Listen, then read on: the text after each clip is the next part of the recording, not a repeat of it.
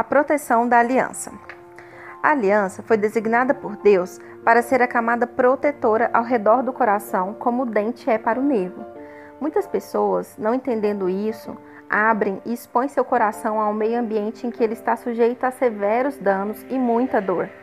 Algumas pessoas já fizeram isso tantas vezes que endureceram seu próprio coração e acabaram com a sua sensibilidade. Quando a aliança não é devidamente estabelecida em um casamento, frequentemente cada cônjuge começa a desenvolver uma camada protetora ao redor de seu próprio coração para protegê-lo e isolá-lo do seu parceiro. O plano de Deus era que essa camada protetora fosse depositada ao redor do marido e da esposa e não entre eles.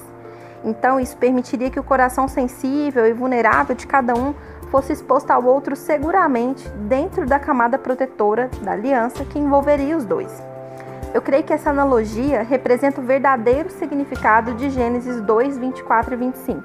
Por isso, deixa o homem pai e mãe e se une à sua mulher, tornando-se os dois uma só carne. Ora, um e o outro estavam nus e não se envergonhavam. Acredito que estar nu e não sentir vergonha não se refere somente a correr despida ao redor do jardim. Isso se refere também a ser completamente aberto, sincero, transparente e vulnerável diante do outro, sem temer a vergonha e o medo de ser ridicularizado, criticado e ferido.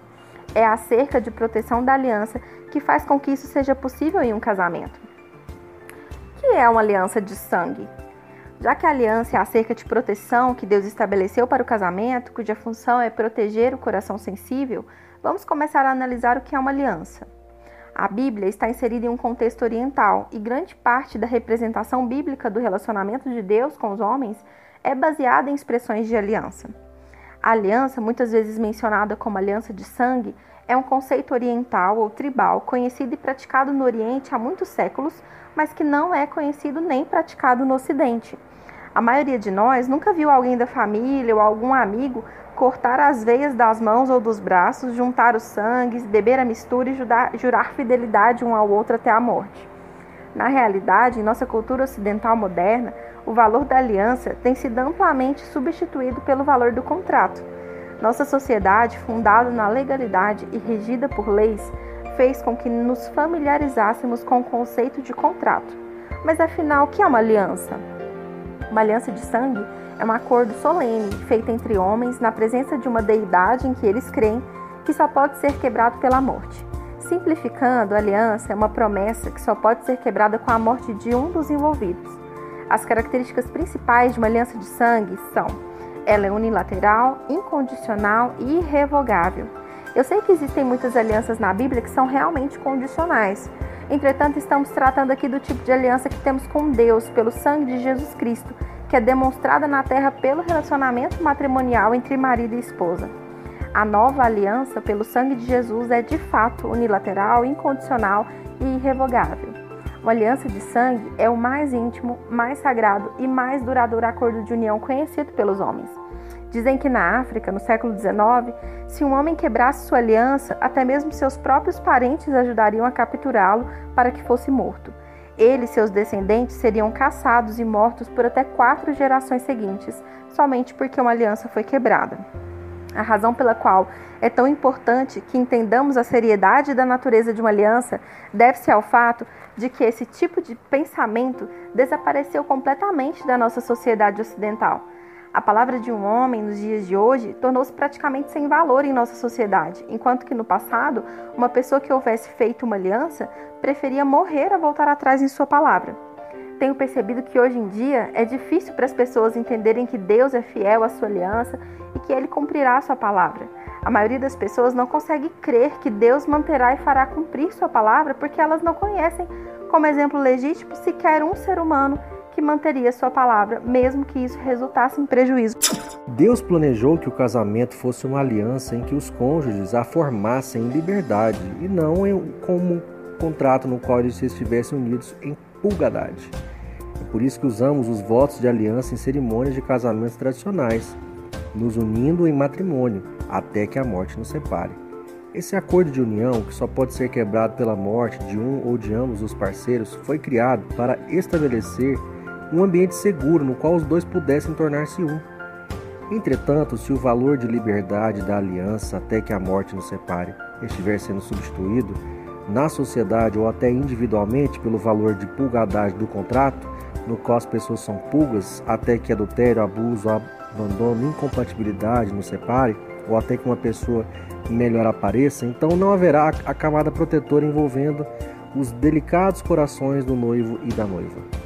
Na busca pela restauração do valor da aliança para nossos casamentos, é realmente importante entendermos o que é aliança, da mesma forma como os orientais a entendem. Em muitos países é uma questão muito séria um árabe muçulmano tornar-se cristão. Em sua forma de pensar, o homem está em aliança através do Islã com Alá e com seus irmãos. Ao tornar-se cristão, de acordo com o pensamento oriental, o homem está quebrando sua aliança com Alá e com seus irmãos e por isso merece a morte. Em muitas culturas, sua própria mãe é levada a jurá-lo de morte. Como a aliança é um compromisso incondicional, irrevogável e indissolúvel, quebrado somente pela morte, no Oriente, caso a aliança seja quebrada, a punição imputada é a morte.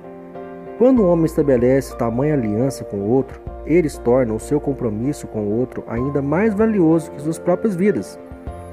Quando entram nessa aliança, eles fazem um juramento que essencialmente significa: Tudo o que tenho e tudo o que sou eu lhe dou. Seus inimigos são meus inimigos e eu estou pronto para entregar até a minha vida para você se for preciso. É algo simplesmente maravilhoso que o Deus Todo-Poderoso tenha feito aliança com o homem, comprometendo conosco tudo o que ele é e tudo o que ele tem. Jesus Cristo tomou sobre si a punição pela nossa quebra de aliança quando estabeleceu a nova aliança e ofereceu a todos os que o receberem um irrevogável e indissolúvel compromisso de aliança. A aliança não depende do desempenho das pessoas que fazem parte dela. É um compromisso unilateral feito com a outra pessoa na presença de Deus e é independente do que a outra pessoa fizer ou deixar de fazer. Isso quer dizer que, se um homem deu sua palavra em aliança, o compromisso dela não depende de outra pessoa cumprir sua palavra ou não. É maravilhoso notar que na antiga Israel, mesmo quando uma aliança for estabelecida por engano, o voto ainda era mantido.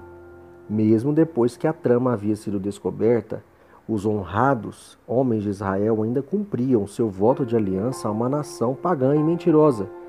Essa história está registrada em Josué, capítulo 9. Deus havia instruído Josué e os israelitas a eliminarem da terra todos os cananeus que lá viviam. Eles já haviam aniquilado a cidade de Jericó e Ai. Estavam agora se aproximando da cidade de Gibeão, também em Canaã. Os gibeonitas ouviram o que havia sido feito em Ai e Jericó e estavam com muito medo. Os anciãos daquela cidade armaram um plano para enganar Josué e induzi-lo a formar uma aliança de paz com aquele povo. Eles sabiam que se conseguissem fazer aliança com os israelitas, o povo de Israel se, se comprometeria com eles e não poderia causar-lhes nenhum mal.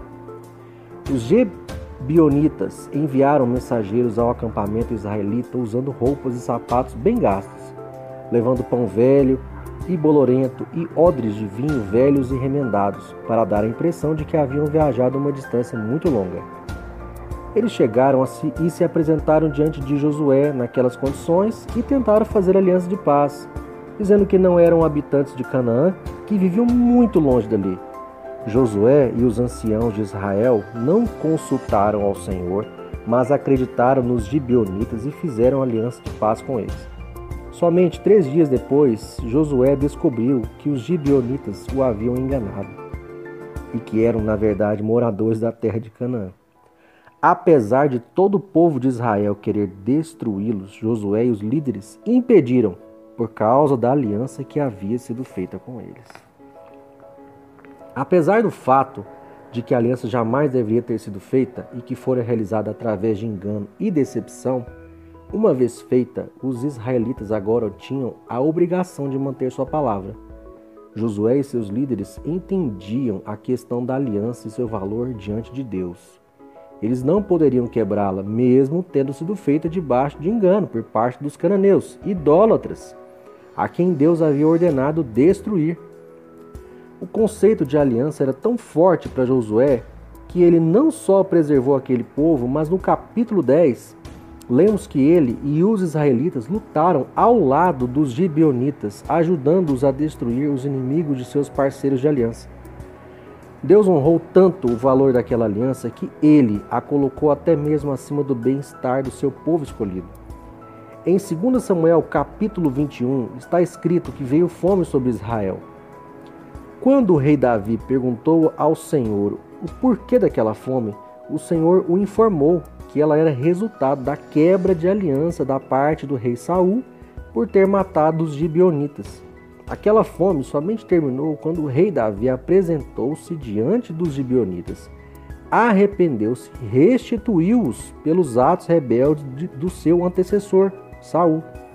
Aqui novamente vemos a incrível o incrível valor que Deus dá à aliança quando ele honra e ordena Israel a honrar uma aliança que nunca deveria ter sido feita.